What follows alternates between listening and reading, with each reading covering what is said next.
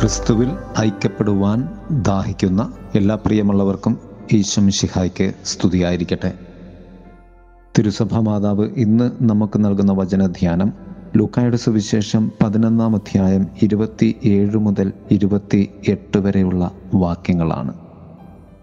നിന്നെ സംവഹിച്ച ഉദരവും നിന്നെ പാലൂട്ടിയ മുലകളും ഭാഗ്യമുള്ളവ. കർത്താവ് മറുപടി പറഞ്ഞു ദൈവവചനം കേട്ട് അത് പാലിക്കുന്നവർ കൂടുതൽ ഭാഗ്യവാന്മാർ. വചനമാകുന്ന ക്രിസ്തുവിനെ സംവഹിച്ച പരിശുദ്ധ അമ്മയുടെ ഉദരവും മുലകളും ഭാഗ്യമുള്ളവ എന്ന് വിളിച്ചു പറഞ്ഞവന്റെ മുന്നിലേക്ക് കർത്താവ് തന്റെ അമ്മയെ ശരീരത്തിന് മുകളിൽ ആ പറയപ്പെട്ട വാക്കുകൾക്കും അർത്ഥങ്ങൾക്കും മുകളിൽ ഭാഗ്യവതിയായി കണക്കാക്കുകയും ഉയർത്തുകയും പുകഴ്ത്തുകയും ചെയ്യുകയാണ്. എന്താണത്? ദൈവവചനം കേട്ട് അത് പാലിക്കുന്നവർ കൂടുതൽ ഭാഗ്യവാന്മാർ. പരിശുദ്ധ അമ്മ ഗബ്രിയേൽ ദേവദൂതന് കൊടുക്കുന്ന മറുപടി ഇതാ കർത്താവിന്റെ ദാസി എന്ന പ്രത്യുത്തരം.